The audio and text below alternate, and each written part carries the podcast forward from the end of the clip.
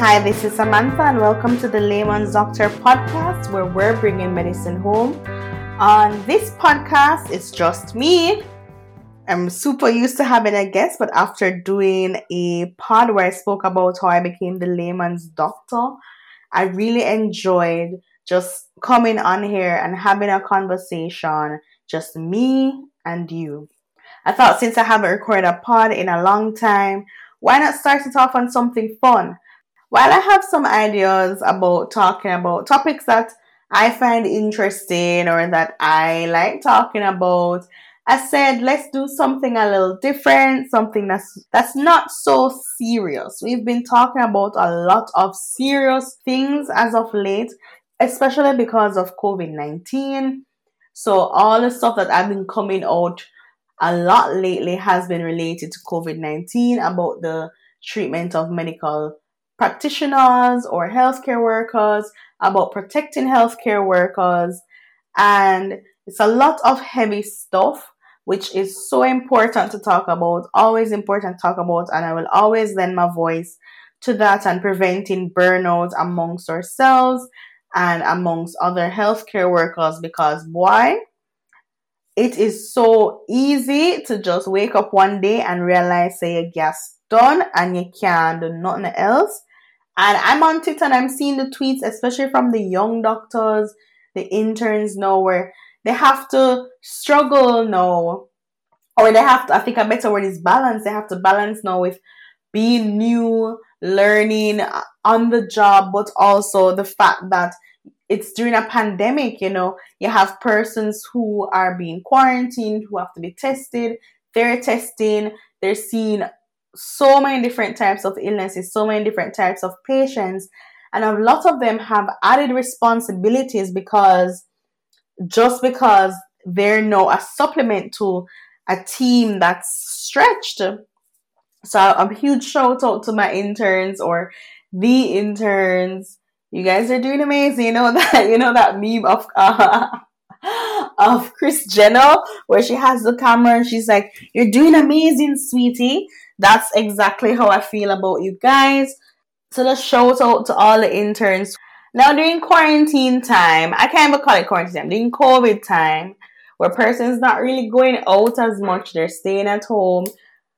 We're on Netflix, we're on whatever other streaming apps that exist, and we are binging, binging, binging, binging shows. And one of the, some of the things that we might be binging are are medical shows, right?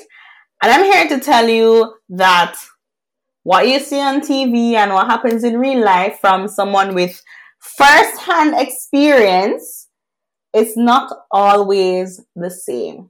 And I don't really watch medical shows. I used to watch House a lot when I was younger. I just really loved that show. I haven't watched it in forever.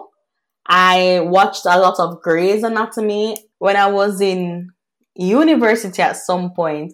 I don't even know what season I'm at. I'm at the season where Cristina is still in it. I've watched Scrubs a few times and The Good Doctor a few times, but all these medical shows basically have they might have like they might surround themselves around different types of people or different plots, but they all try to show some representation of what it is like in medicine. Now, I'm a medical doctor and I studied at the University of the West Indies, Mona campus, which is in Jamaica. So, just so that we're all on the same baseline, our medical school is five years. You have several ways of entering um, our medical system. You can finish right after high school. So you've completed your CSEC and your CAPE I can't remember uh, your ordinary levels or your O levels and your A levels, and you can you can go straight into university. Or what some persons may do, they may start a program such as something in SciTech, science and technology, and eventually transfer over into medicine. Some persons also complete a first degree and then apply again to go into medicine. So we have several several different avenues of entering medical school, which is similar, I believe, to some countries like the United Kingdom. um, possibly Australia. So Commonwealth countries, I believe. Not so sure about Canada, right? And a lot of the shows that we watch are more based on the American system. So I'm going to spend most of my time trying to compare those things. So for them, you have to finish a first degree.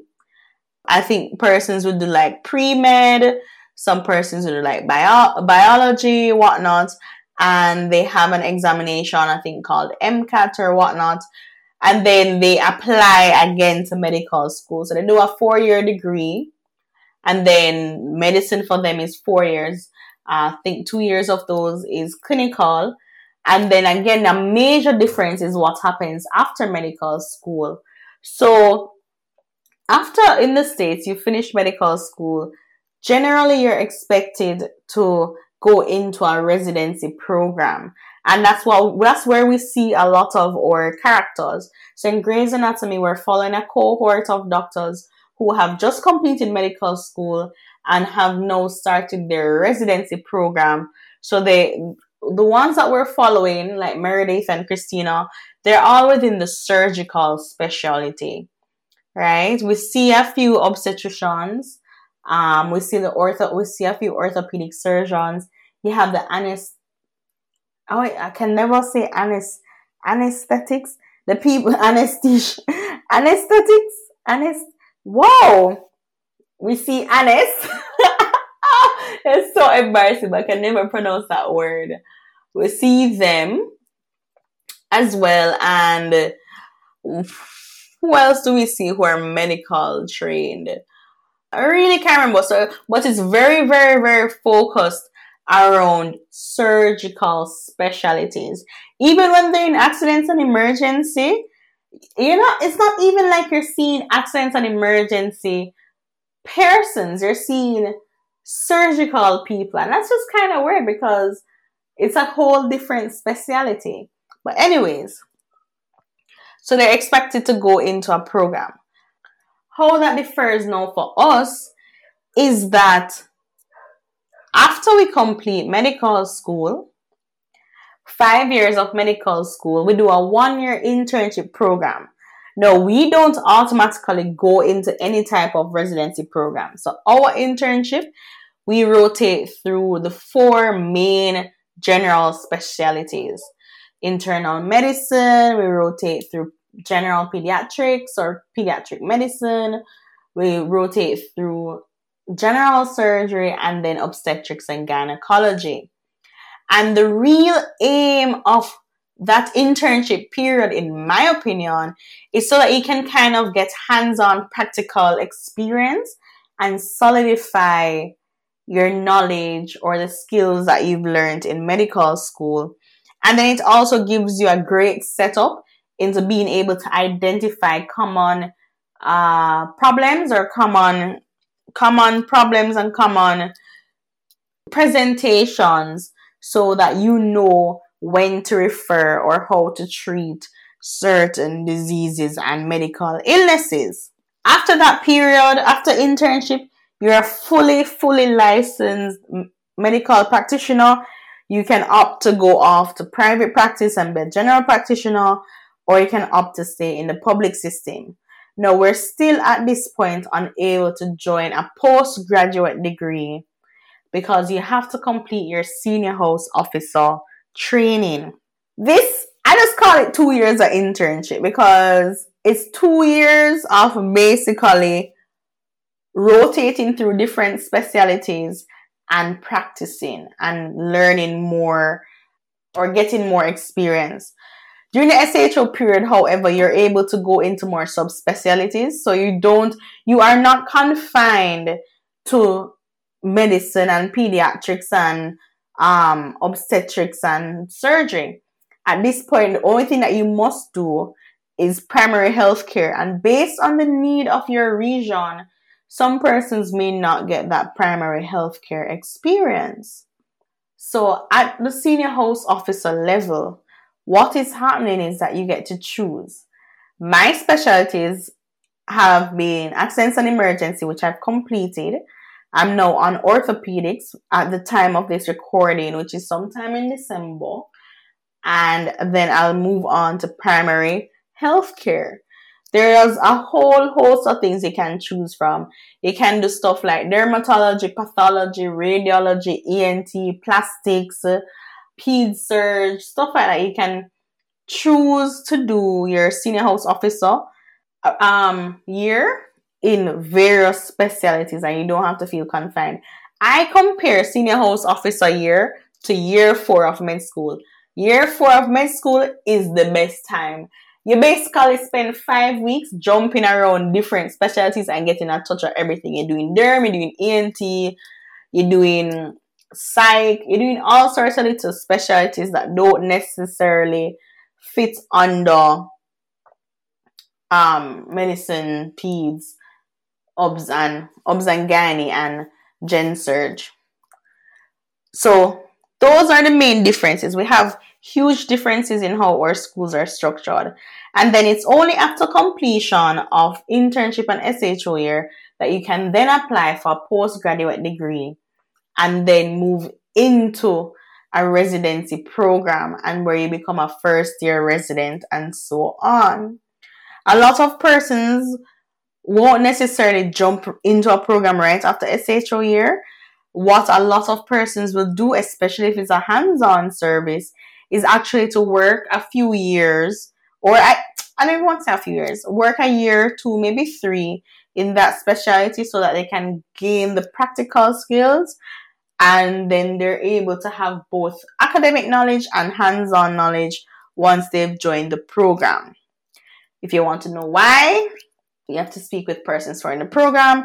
I suppose some of them rather to have the hands-on experience, uh, maybe where they're coming from. They will see a lot of cases that they might not see when they go to the university hospital or the various hospitals that they will rotate through. It just depends on each person's preference and what they want to do. And maybe they just want to they just want to have that experience, you know. maybe they want to work up and save because when you're a resident, one thing you do get right is that when you're a resident, your pay is not fantastic.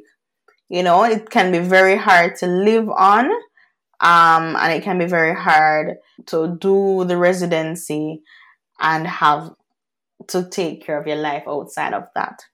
But these are questions I can't answer. These are things I can only surmise and get from persons who I know who are in the program or wanting to join the program or who have completed the program. Those are the major difference academically, right? Another thing that I noticed in these shows that's so unrealistic is that they have it's like they don't have other specialities. I will I'm gonna reference Grey's Anatomy a lot because that's the that's a really popular show and it's the one that I'm most familiar with. But you will see that the doctors are the ones that do the CT scans, that do the ultrasounds, that do the MRIs and all that stuff. And the truth is that's that's actually not how it works.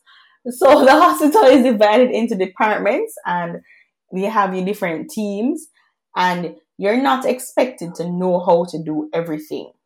Right? So if your patient needs a CT scan done, they go to the radiology department and it is done and reviewed by the consultant radiologist or the radiologist that is there. And so you don't see a lot of that. I, I'm watching these shows and I'm wondering, mm, you know, that's really not your job. So that's something that you see them do a lot of. And I think the closest it will go is maybe in accidents and emergency, where those physicians can perform certain ultrasonography. So, but that's only for in the accidents and emergency department. You know, it's not an official ultrasound that you can write down and say this is a diagnosis. There's no report written after it. I mean, obstetricians can do or obstetricians will do their own ultrasonography as well. But at the same time, you can still get an obstetric ultrasound from, or a gynecological ultrasound from an ultrasonographer, from a radiologist. And oftentimes they will send them they will send you as the patient to those persons to get it done. So that's a complete, complete misunderstanding. It's an unfair or it's an incorrect representation where you're the doctor and you do everything, you know. I'm surprised that you don't see them running running the samples. No. In order for the healthcare system to work effectively and efficiently, you have to have your different departments that know their roles and perform their roles well. And that way, each member of the team is carrying their own weight for the benefit of the patient. That's how it has to be done. Once you have it lopsided, and once you have some um one part doing more than the other or taking on roles that are really not theirs, it can cause breakdown in the teamwork and breakdown in the quality of care that it can give. You know, and it, it's just I don't even think it's that breakdown not only just breakdown in the quality of care that it can give, but also it can cause undue stress and brings about burnout and just um the, this feeling that why you're overworked uh, you feel like you're doing everything yourself whatnot. But yeah in order for health teams to really run efficiently it comes down to teamwork something that we have to admit and practice and work towards and hold each other accountable and actually get things done so that's a nice segue into rapport and personal relationships. And you know, these are drama series. It's gonna be dramatic. You're going to have your very heated relationships where people don't like them one another, or you're going to have, you know, your love interests and your love story because it's all drama. It's it's it's entertainment. You're not gonna you're not gonna watch it like if it was a normal date, half of the action that they see in a week, you don't see in months. And I worked in A&E. Some of the things that I saw, like, I mean, on Grey's Anatomy, they had a truck crash into them. They had, God forbid, they had gunmen holding them up. They had fire, um, people dying on planes. There was just a lot of action. And that's really to keep your interest, your interest piqued. But a saying we have in medicine is that common things are common.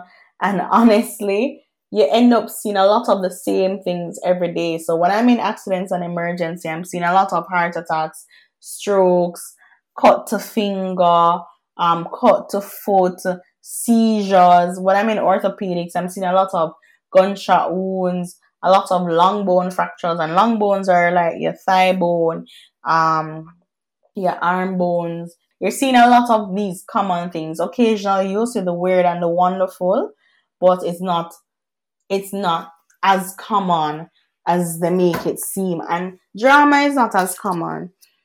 So in terms of rapport and professionalism, which are things that I'm really interested in, um, we see that we see that in different shows for a lot of them, the, the relationships or the lines are blurred for several members of the team. Like, for example, in Grey's Anatomy, you see where a lot of them live together and friendships are formed and romantic relationships are formed.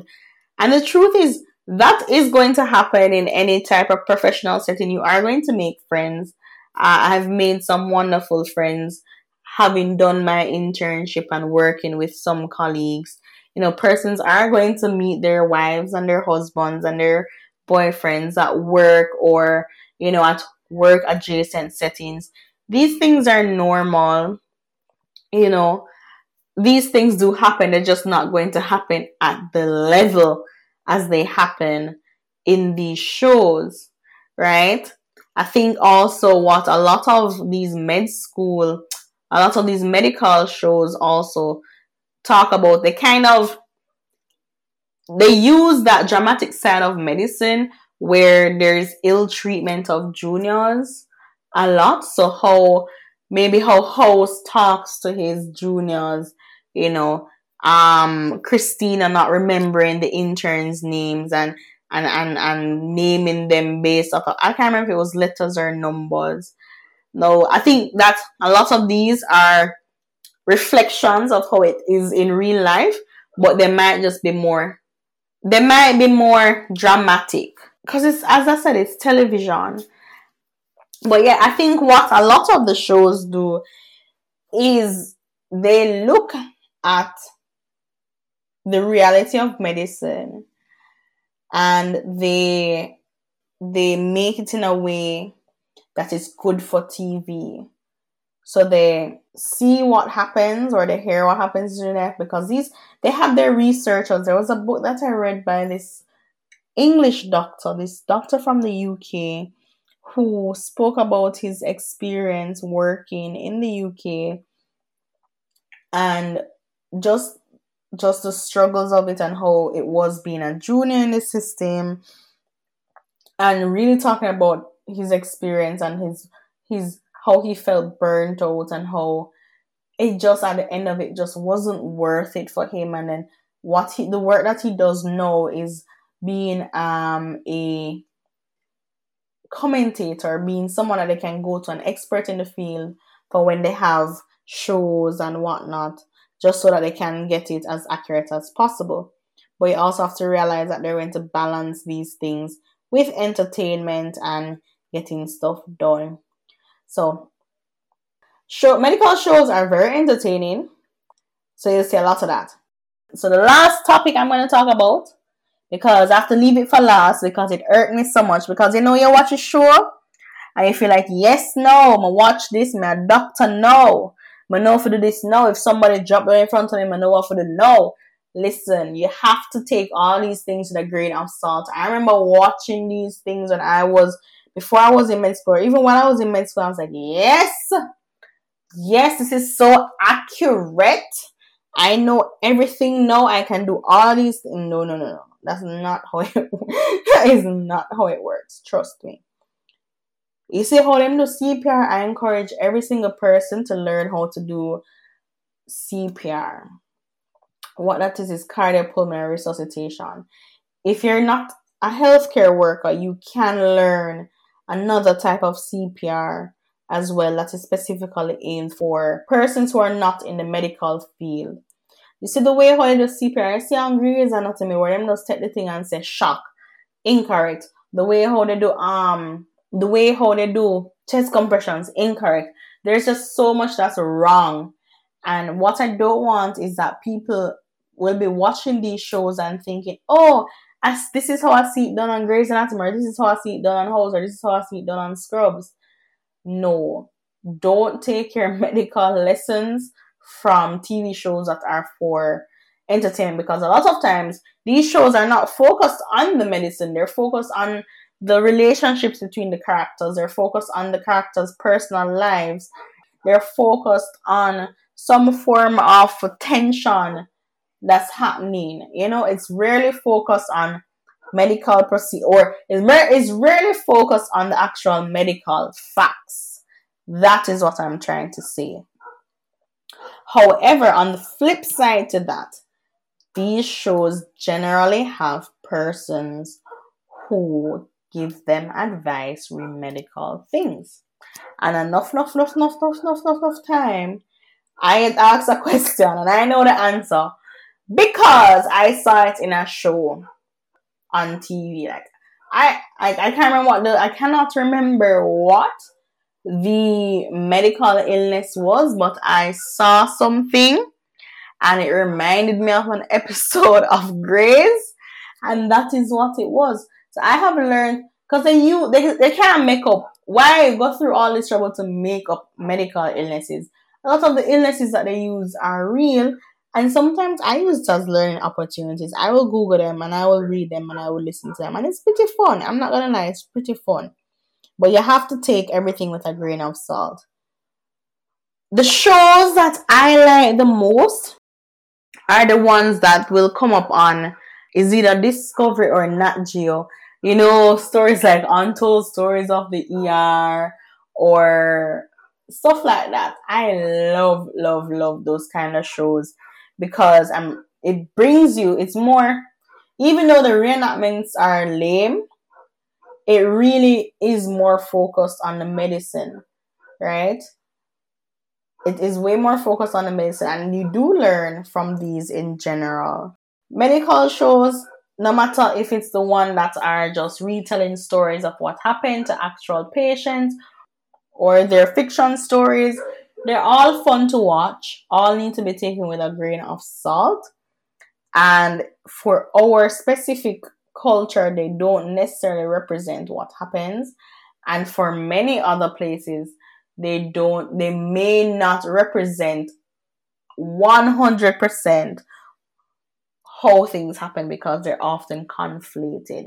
I can't speak for all of them because sometimes some of them might be really good representations. I've heard a lot of good things about the good doctor because you know they're talking about representation for persons who might be on the spectrum and these shows i don't really I, I enjoy them i like them in general i don't watch tv as much because once you watch one you have to watch three more and four more and you know when them say if you can't say no to something just avoid it i don't know if anybody says that but me i say it I don't, I know my weaknesses and I know my vices. I know if I sit down, I can't watch one Grey's Anatomy video. It's either I'm gonna watch the whole season or I'm going to try, or I'm going to fall asleep trying. It doesn't make any sense. I hope this showed some insight comparing what happens here um to what happens in the shows. I think I need to actually do a sit down and talk about med school in Jamaica and how to get in and different ways to get in. And that's coming up, but I haven't I haven't put out a pod in a while. I haven't recorded. I wanted to get back into the mojo of recording. So I'm say, you know, why not? Let me just sit down, let me have a conversation with me, have a conversation with you.